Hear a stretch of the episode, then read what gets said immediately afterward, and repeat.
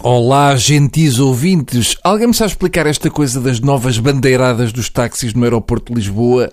E pior de tudo, aquela cena dos taxistas terem de estar de gravata, uh, barba bem feita, perfume e ar-condicionado a funcionar. Mas há algum táxi assim em Lisboa?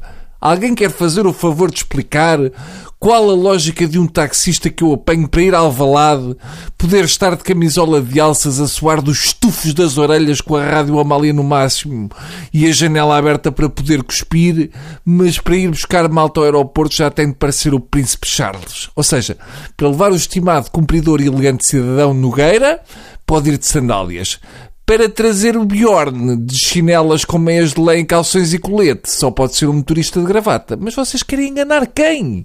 O turista chega e vê um motorista e um táxi que parecem saídos de um conto de fadas, com motoristas e táxis, mas depois, enquanto estiver em Lisboa, nunca mais se atreve a apanhar um táxi, porque quando olha lá para dentro, pensa que o táxi foi roubado ao motorista de gravata. Acabem com essas ideias. Parem, parem, não, não, não vão por aí.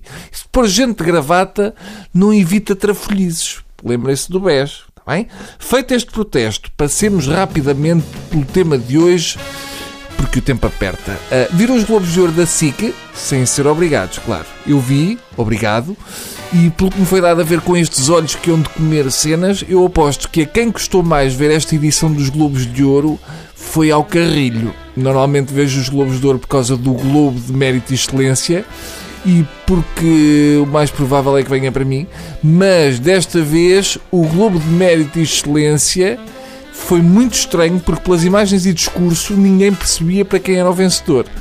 Começaram a dar imagens do Globo de Mérito e coisa, com a Gabriela Cravo e Canela em cima do telhado, e por momentos eu pensei: ah, finalmente um de excelência para as bundas brasileiras, acho muito bem, mas não era. Os palpites iam-se acumulando. Ah, é para a falecida Rosalina, é para o grafismo da SIC, ah, afinal é para o acordo ortográfico, já vem tarde. A maioria apostava que era para o Lima Duarte que estava lá e continua com uma lábia que só este género brasileiro tem. Lima Duarte conseguia vender bombas de asma a golfinhos. Mas, finalmente, quando o premiado subiu ao palco e pegou no prémio, percebemos que era aquele senhor.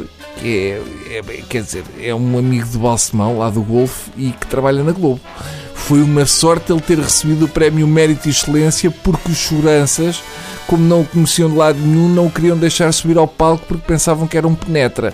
Infelizmente, este ano não havia ninguém em Portugal de jeito para ganhar o Globo de Mérito e Excelência, mas ao menos ficou explicado o mistério do microfone para marrecos, que foi a marca de água destes globos. Desde o início, o microfone estava à altura do amigo de Balsemão e ninguém podia mexer, que é para ele não ter trabalho. Parabéns, conseguiram. Até amanhã.